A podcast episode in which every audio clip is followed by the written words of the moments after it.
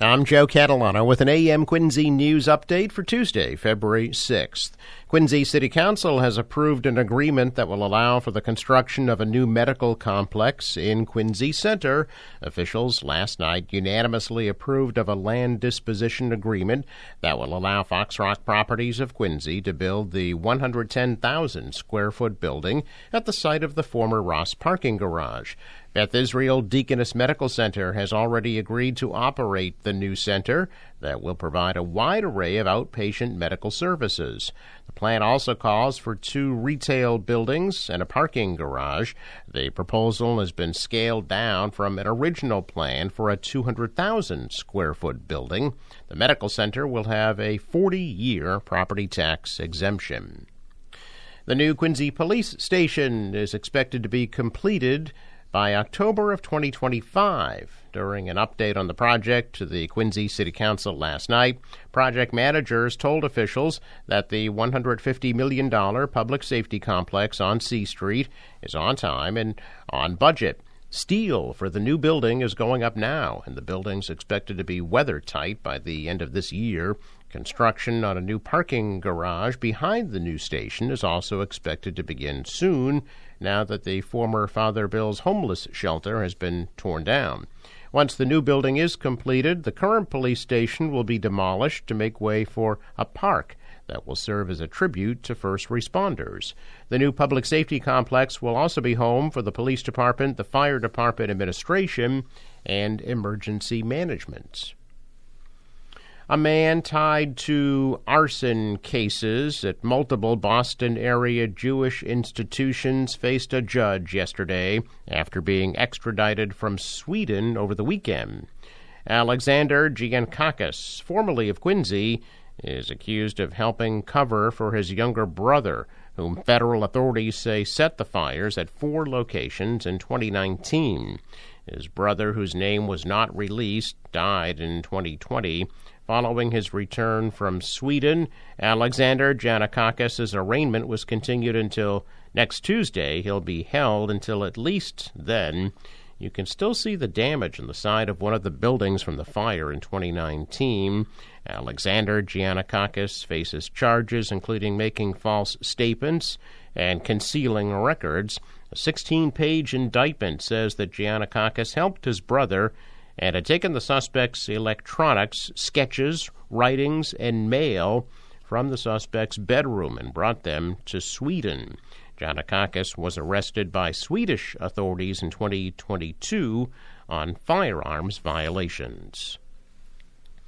A personal care assistant has been charged with defrauding a 95 year old woman of about $150,000. 41 year old Dominique Emmanuel from Brockton is being charged with medical assistance fraud by provider and larceny over $1,200 by a single scheme. According to the DA, in February of last year, Boston police received multiple reports from a woman stating that her 95 year old mother's personal care assistant was stealing from her. Authorities later identified that Emmanuel was the woman stealing and was listed as an alternate executor of the will.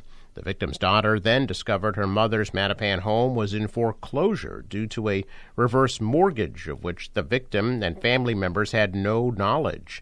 They also learned that about $120,000 was withdrawn from the victim's bank account, which included $70,000 made payable to a construction company for work that was never done. Emmanuel also never collected rent from the first floor tenant of the home that she and the victim were living in. The tenant told investigators he'd entered a rental agreement in March of 2021 and he had paid the person known to him as Dominique $3,600 cash for the first and last month's rent and $1,800 cash every month thereafter until December of 2022, totaling over $30,000 in payments but the victim never received the payments. Emmanuel will be arraigned on February 22nd in Dorchester District Court. A person used a pry bar and a rock to break into a Hingham business this past week.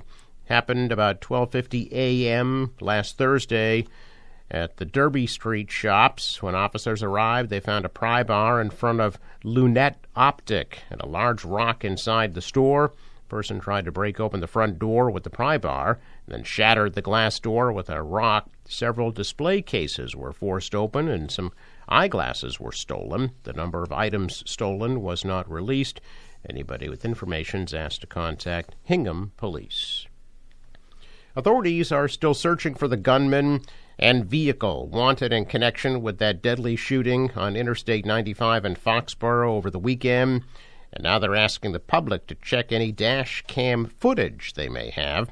Troopers responding to a report of a shooting on the southbound side of the highway just after 10 o'clock Saturday night found the driver of a Mercedes suffering from gunshot wounds. The victim, 37 year old Justin Parker of North Attleboro, was taken to Sturdy Memorial Hospital where he was pronounced dead. According to the DA's office, the driver of a dark colored or possibly black sedan fired multiple rounds into Parker's Mercedes while traveling down the highway. Authorities are asking anybody who has dash cam or other video footage captured between 9 and 10 p.m. along the 95 South corridor from Waltham to the Rhode Island line or along 93 or Route 3 from Boston or Weymouth through Milton and Canton to 95 South to contact detectives. Investigators believe the driver merged from one of those directions onto 95 South at about 9:20 p.m. Saturday night.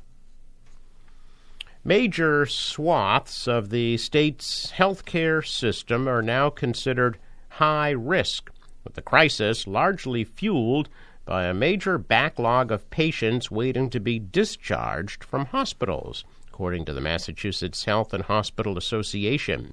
The MHA indicated the situation is exacerbated by serious financial challenges at Steward Healthcare, which on Friday said it does not plan to close any of its safety net hospitals in Massachusetts, but hinted that some facilities may eventually come under new ownership.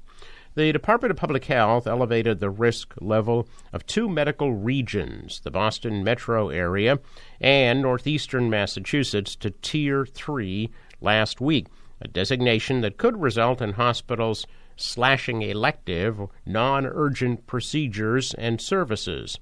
Hospitals with the designation must also meet frequently to discuss bed availability. The state makes its decisions about risk level tiering using a scale of 0 to 4 based on a risk factors such as a spike in certain diseases, staffing problems, emergency department usage, and bed availability. The DPH, in an alert sent out to providers, said the new risk levels are being issued in order to assure good situational awareness and rapid response for capacity constraints and workforce challenges. Other parts of the state, including southeastern Massachusetts and the Cape and Islands, have been assigned to Tier 3 since the start of 2023. The state in January outlined an agreement among hospitals, insurers, and long term care settings designed to more smoothly and efficiently move patients through hospitals. The capacity crunch at hospitals is made even more precarious due to the unstable finances and uncertainty surrounding the Steward healthcare system. A growing chain of street food spots with influences ranging from the cuisines of California to Mexico to South America is expanding in the greater Boston area, and they'll be one of its first on the South Shore.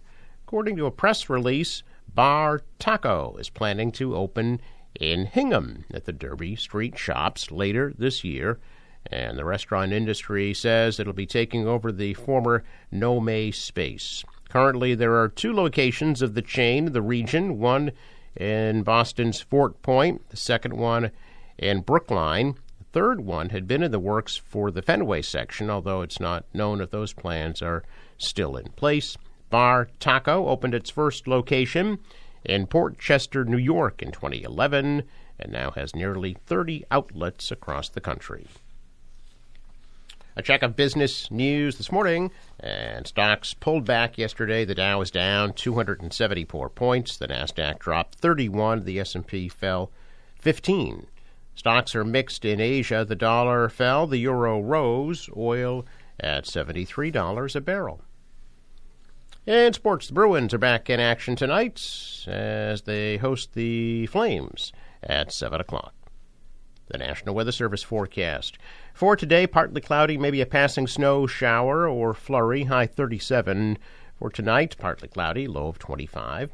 Tomorrow, partly cloudy, high 39. Thursday, sun and clouds, high of 45. Friday, cloudy, but a high near 50 degrees. For the boater, waves 2 to 3 feet, the wind out of the north 10 to 15, gusting to 20, and a high tide 7:44 a.m. Sunrise 6:52, sets at 5:04. I'm Joe Catalano with an AM Quincy news update for Tuesday, February 6th.